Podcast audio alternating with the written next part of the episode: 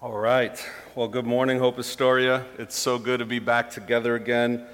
Uh, before we begin, I want to extend a, a, a huge uh, word of praise and gratitude to our tech team.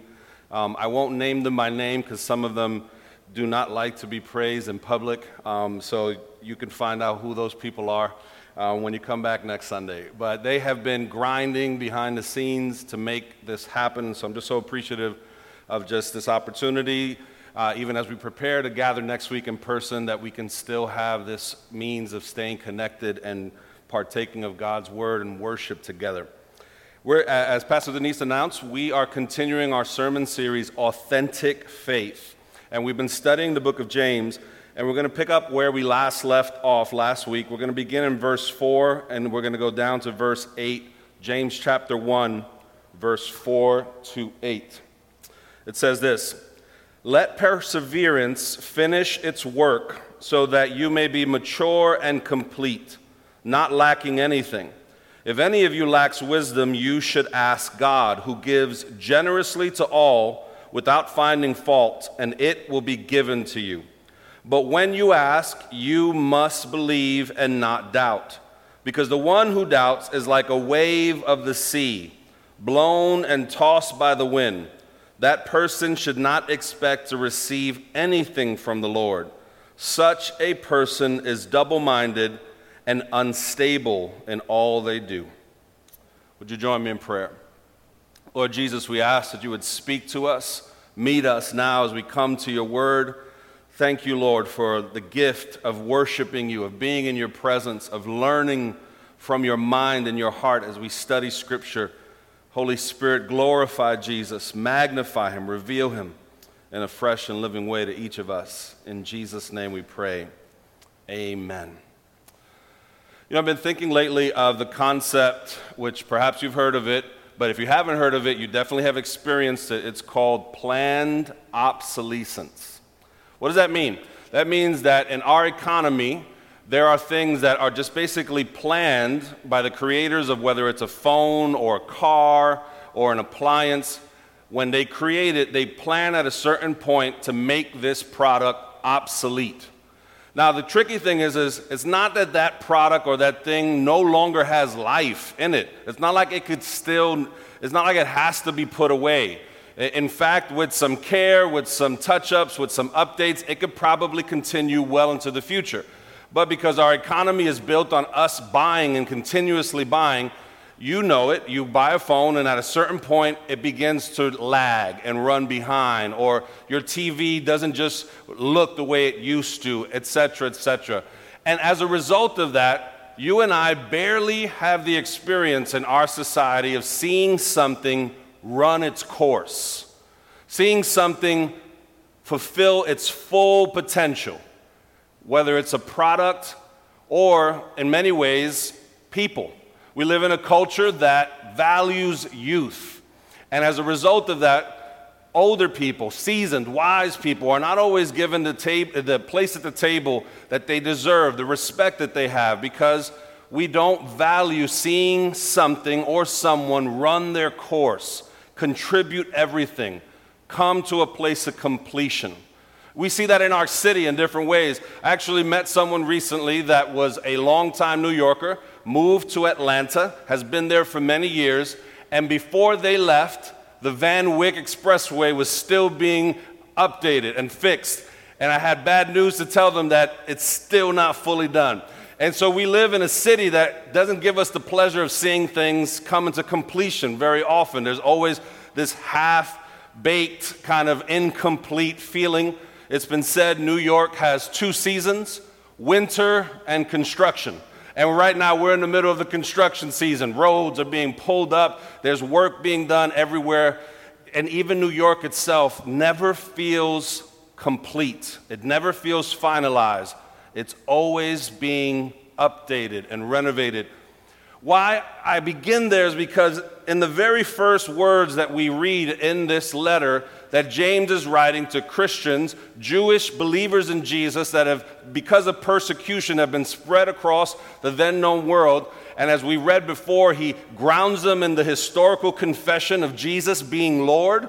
And the Christian life is us conforming to that confession in our everyday life. And the book of James is, in essence, an application of what it looks like for daily life to continuously be conforming to the Lordship of Jesus.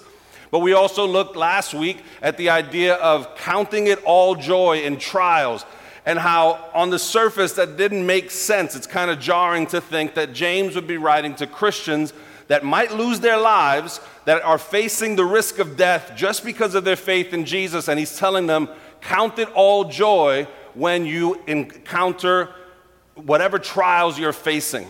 It's jarring to think what James was trying to tell them, but we pack, unpacked that last week and kind of got an understanding of what that might look like. But today, continuing in this vein of people that are conforming to the lordship of Jesus in the context of suffering, struggle, and trial, James says something we should pay note of. He says, Let perseverance finish its work so that you may be mature and complete, not lacking anything.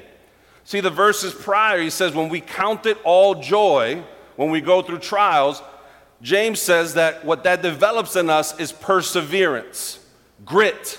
You don't give up. We talked last week about the idea of don't give up before your miracle happens from God. God is at work. We believe in his redemptive intervention in life. That's what allows us to have joy. We, we're not crazy. We haven't lost touch with reality, but our reality is that God redeems all things. And so, therefore, in the midst of trial and suffering, we can count it all joy.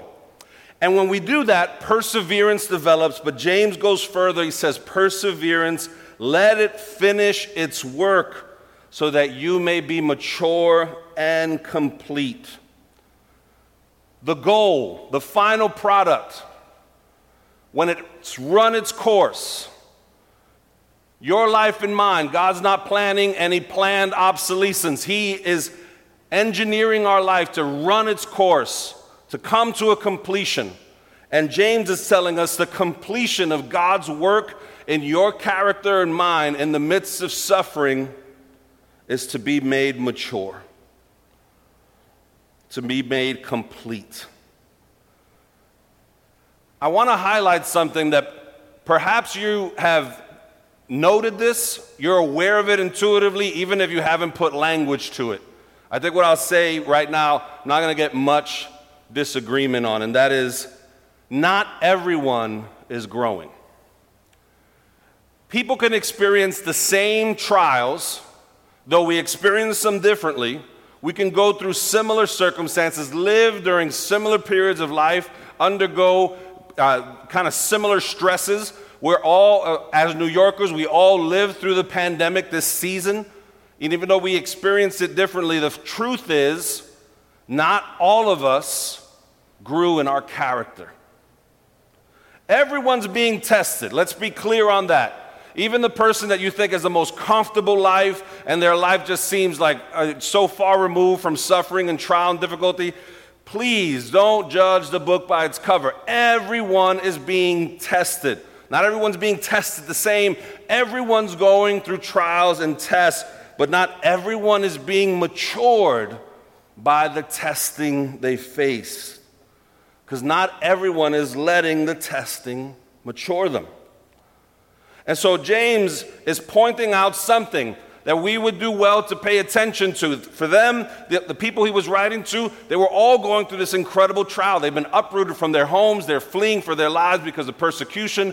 Their faith in Jesus didn't lead to a more comfortable life. Actually, their faith in Jesus led to challenge and difficulty. And to them, he's saying, let this perseverance that's being developed in you come to full circle where you are made mature and complete. But how does this work? How are we made mature and complete? Through testing that produces perseverance, and perseverance that has the end goal, the completion of us being made mature and complete.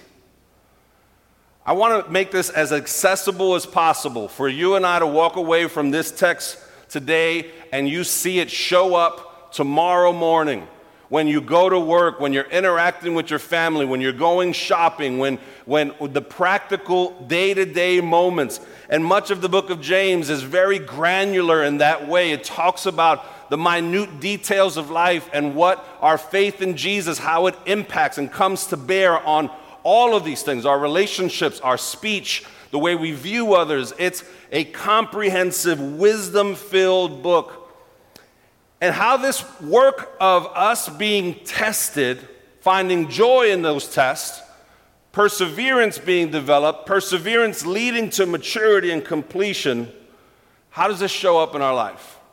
Let me give you some examples.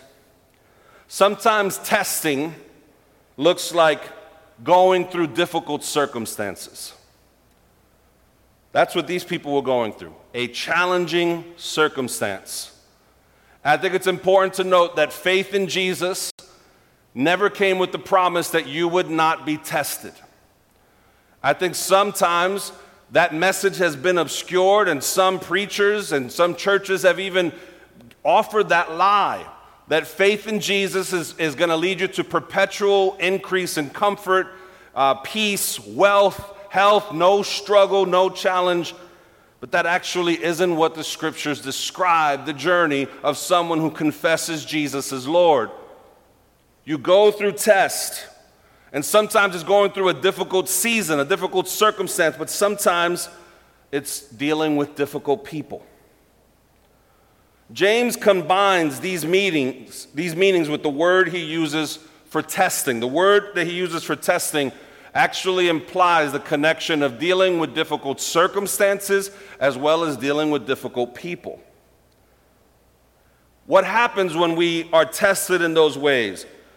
We are matured as Christ strengthens us to bear with difficult people and to bear up under difficult circumstances.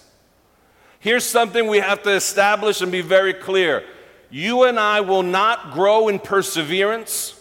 Perseverance will not lead us to maturity unless we go through testing.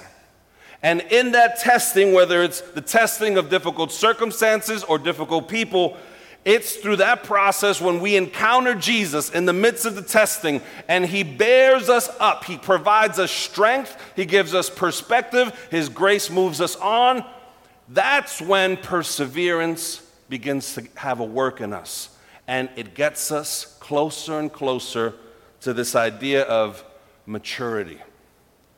Now, to be clear, to be mature, what James is talking about, to be mature is not perfection, it's not flawlessness.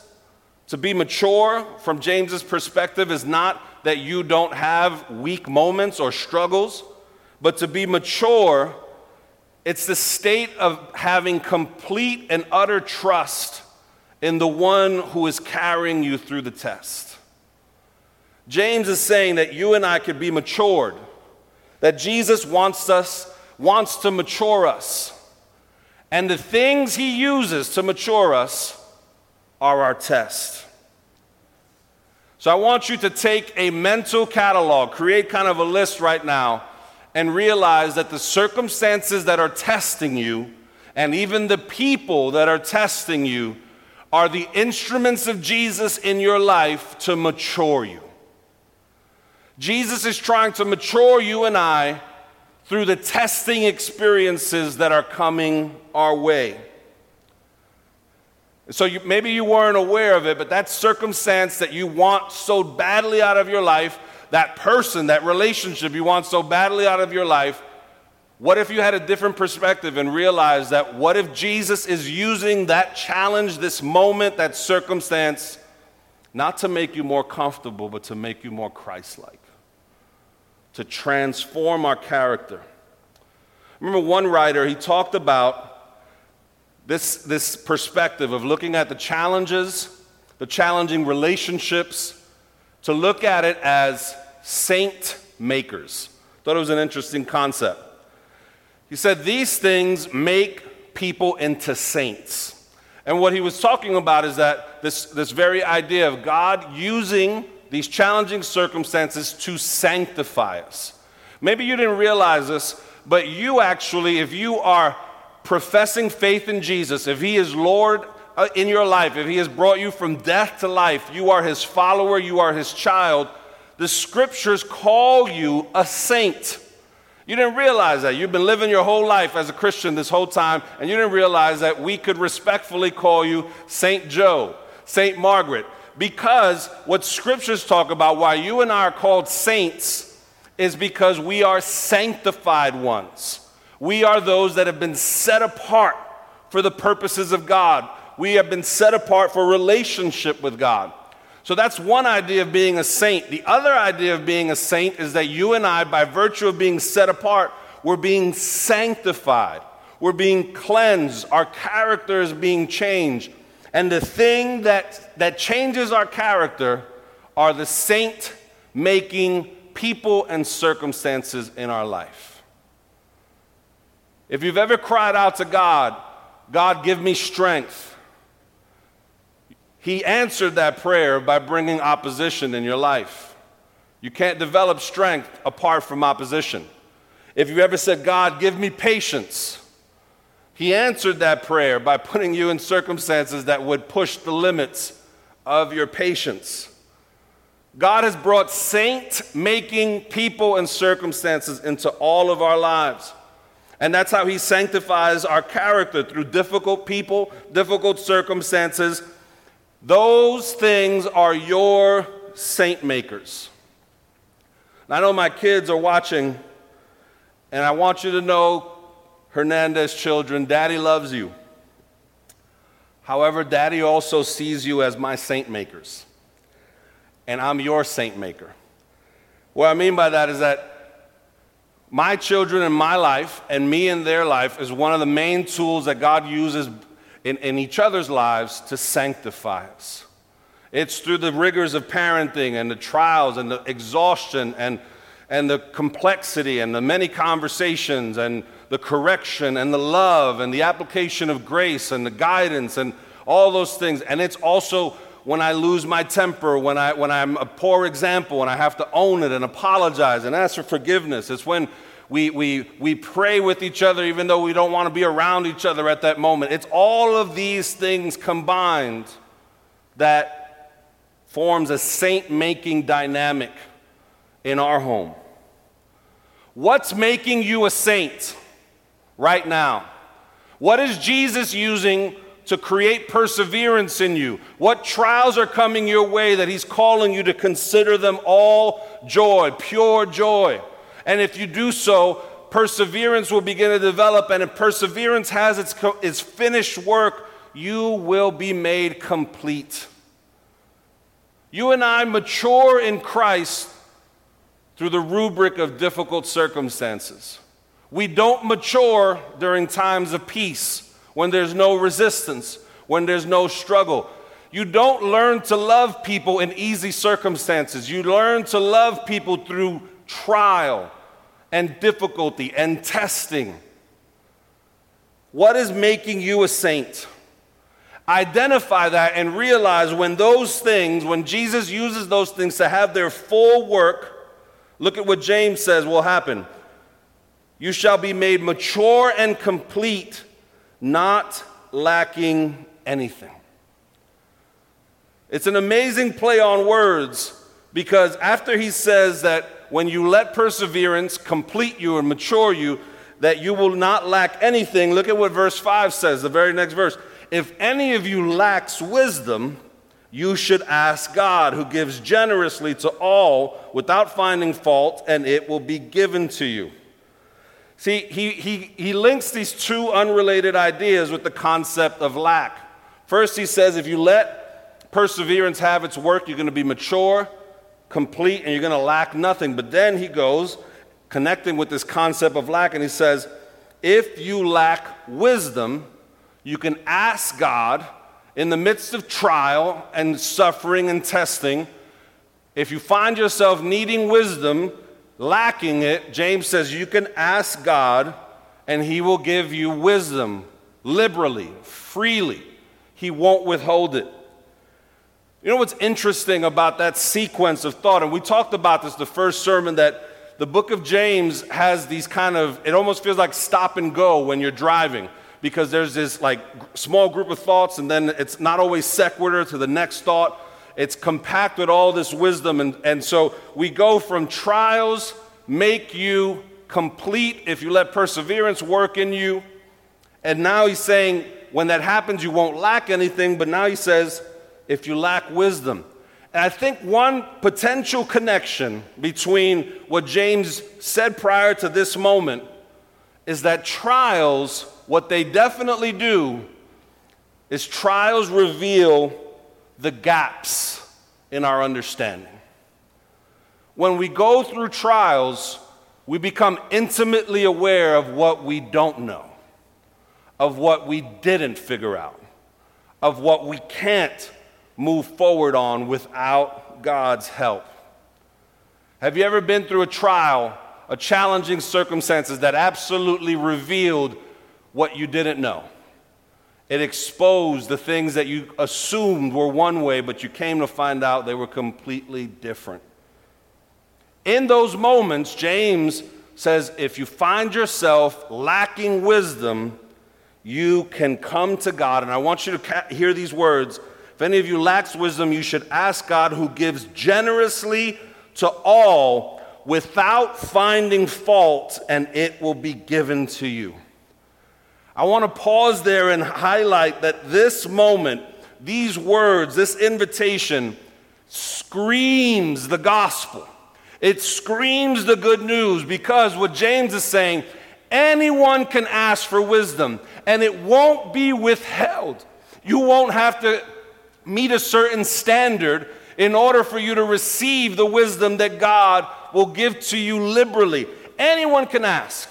There's no test that's required that you pass. You don't have to have a certain standing. It didn't say only people that have let the, the character be completed in them, only if you've met a certain uh, standard, check a certain box. No, anyone, whether you have your life together or not, whether you, you think you're growing from your trials or not, there's no qualifier. Anyone can ask for wisdom from God and you will receive it. And again, it screams the gospel even more so because it says all that's required is that you fully believe. It says if you ask for wisdom, you have to believe. Verse 6 But when you ask, you must believe and not doubt, because the one who doubts is like a wave of the sea, blown and tossed by the wind. This screams the gospel because James is highlighting this gospel truth that all are welcomed, all can come. No matter what you're going through, and Andrew earlier, he alluded to this when he was leading in worship, and it, it ministered to me. It doesn't matter what you're going through, you are welcomed at God's table. Whether you're struggling in, in a myriad of ways, there is no shame in the presence of God. You are accepted by God through what Christ has done. He has made a way for us. And so we stand on the complete obedience of Jesus. His merit has been extended and credited to us. And so when James says, if any of you lacks wisdom, the foundation of that bold invitation is what Christ has done. The reason why any of us can come to God, regardless of what we're going through, ask for wisdom and believe He'll give it to us, is because of what Jesus has done for us. He's made a way for us to boldly, unapologetically bring our needs before God. And I think it's important to just cement this even further, to identify this. Our lack points us to the gospel. Any area of your life where you identify you are lacking, whether you're lacking in patience, whether you're lacking in, in wisdom, whether you're lacking in love, when you encounter those lacks, it points us to the ever sufficiency of the good news of Jesus. That what you lack, God has in abundance. What you lack, God will provide in abundance, liberally, on the basis of grace. You and I come to God with our lacks, and He meets us in utter grace if we believe. But look at what James alludes to more. He describes the person who comes to God in faith, asking for wisdom, as someone who will receive. But he also describes the person who won't receive wisdom as someone who won't mature, and he describes them as a wave of the sea. It's interesting language. James says the person who doubts is like a wave of the sea that's tossed to and fro. Now, you got to understand the imagery and, and how kind of shorelines in, in the part of the world that James is writing from, very often the waves that kind of toss back and forth weren't waves that were happening at the shore, they were happening in the middle of the sea. Winds were chopping up waves and they were going back and forth, and just, it was very turbulent. And when you read this at first glance, we might get the impression that even the slightest ounce of doubt disqualifies you from receiving from God. The language on the surface is if you doubt, you won't receive. You're like a wave of the sea. But actually, when we get into it, we find out that that's not what James is implying.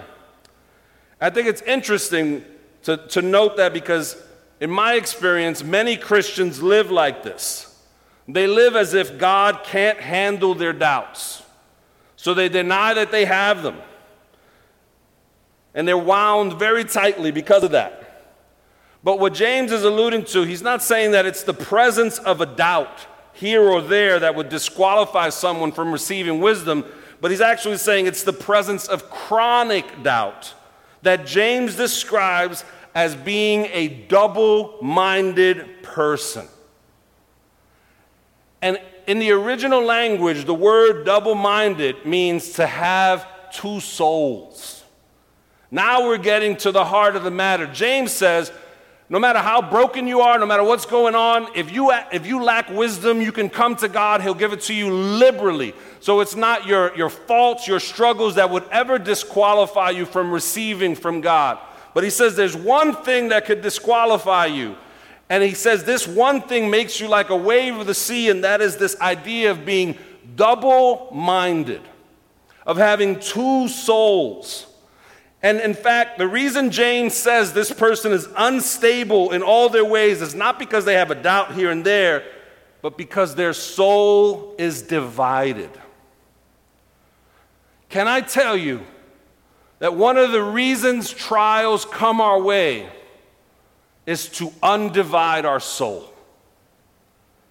When trials come your way and my way, it's an invitation to be all in or all out. You can't be ambivalent when trials come. You can't have one foot in, one foot out when trials come. You either have to hold on or you're going to let go when trials come. And what James is saying that often our greatest struggle is not the trials we're going through, our greatest struggle is the division in our soul. That our hearts are divided. That we haven't fully pledged full allegiance and submission to King Jesus because we're still pledging allegiance to King Self. Trials confront that, trials expose who you and I truly serve. Trials expose whether we're living for comfort or whether we're living for Christ. Trials expose whether we truly love people or we're using them. Trials expose if our faith is authentic or it's just surface. They expose the divisions in our hearts. So you get this beautiful yet challenging picture of what Jesus is doing in us through trials. If you want to know what Jesus is doing in us through trials, James gives us this powerful image. He is undividing our souls. When you go through suffering and challenge, He's detaching and disconnecting your soul from other allegiances, from the allegiance to this world. You know, one of the most powerful things is a follower of Jesus who recognizes this is not our true home and doesn't live with their hands clutching and holding on to things as if we will carry these things into the next life. One of the most powerful things is when a follower of Jesus lives with open hands and says, None of this is mine. I'm a steward, I'm a manager at best. But until our souls get healed from being divided, very often our allegiances can be split. I remember hearing about Michelangelo, the, the artist, and they asked him, his process of how he made one of his greatest works, the David. And his response was now you got to imagine, it starts off this massive piece of marble, and it ends up into this amazing piece of art. When they asked him, How'd you do it? And his response was, I chiseled everything that didn't look like David. And I think about that quote often when I'm going through difficulty, when I see people in our church, people that I know going through difficulty, I think to myself, Jesus is chiseling everything that doesn't look like him. As we go through the furnace of affliction and we discover our lack, our insufficiencies, we're positioned at that moment to meet Jesus and experience his transformative grace. And it's in trials, through trials, that Jesus is teaching us to believe nothing but the gospel. It's trials that expose where we truly believe the good news and where we're fully not convinced. Trials expose that. In trials, Jesus strips the division in our souls, the things that don't fully trust God. Right now, some of us, that's the greatest struggle. If we can pinpoint it and be honest, it's not the challenges, it's what the, the position of faith in those challenges. Are we in a place where we're trusting God regardless of the results? In my journey with Jesus, I have often trusted God, but my trust has been pegged to specific results. I'm trusting you for this. And when that didn't pan out the way I thought, I realized I wasn't trusting God. In many ways, I was trying to use God to get what I hoped I should have. But it's only through difficulty where we are put in a position where we have to face when we truly trust God or whether we're just using God to get to a certain means or an end. I know this is challenging. Because many of us, I've been there, we've been made to believe that Jesus, that to follow Jesus is a journey toward increasing comfort, power, control, pleasure. But actually, what we're discovering just in these first few verses of James is that to follow Jesus is not about increasing our comfort, it's about transforming our character. What Jesus is after is transforming the you that no one else sees but Him. The you that exists when all the screens are off, when no one's around. We've had a crash course encounter with that version of ourselves during this season of extreme isolation. And if you're like me and you're like many others, you probably discovered that you were far more broken than you ever imagined. And yet, Jesus loves you, the real you, not the facade you, not the pretentious you, the real you. And He meets the reality of who you are in order to transform you to look like Him. How does this happen? In the midst of trial and suffering and challenge as you and I increasingly return to Him, center ourselves in Him. Confess when we stray, but come back to Him. Lean on Him. When we lack wisdom, we call on Him. When we realize our souls are divided, we run to Him. When we meet Him in that place of realness and truth, we can be transformed, not at the surface level, but at the core of our being.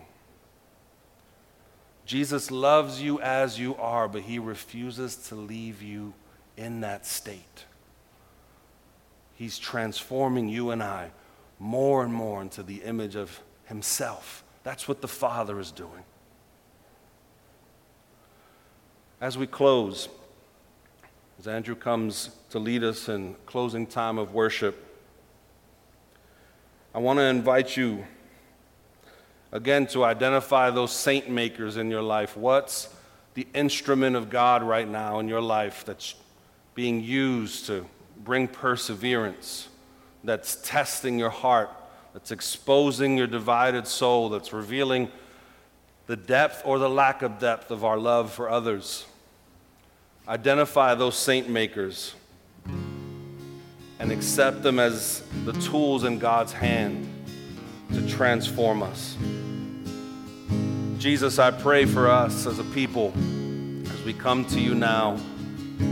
May we meet you as you're transforming us, releasing our divided soul, renewing us as only you can, Jesus.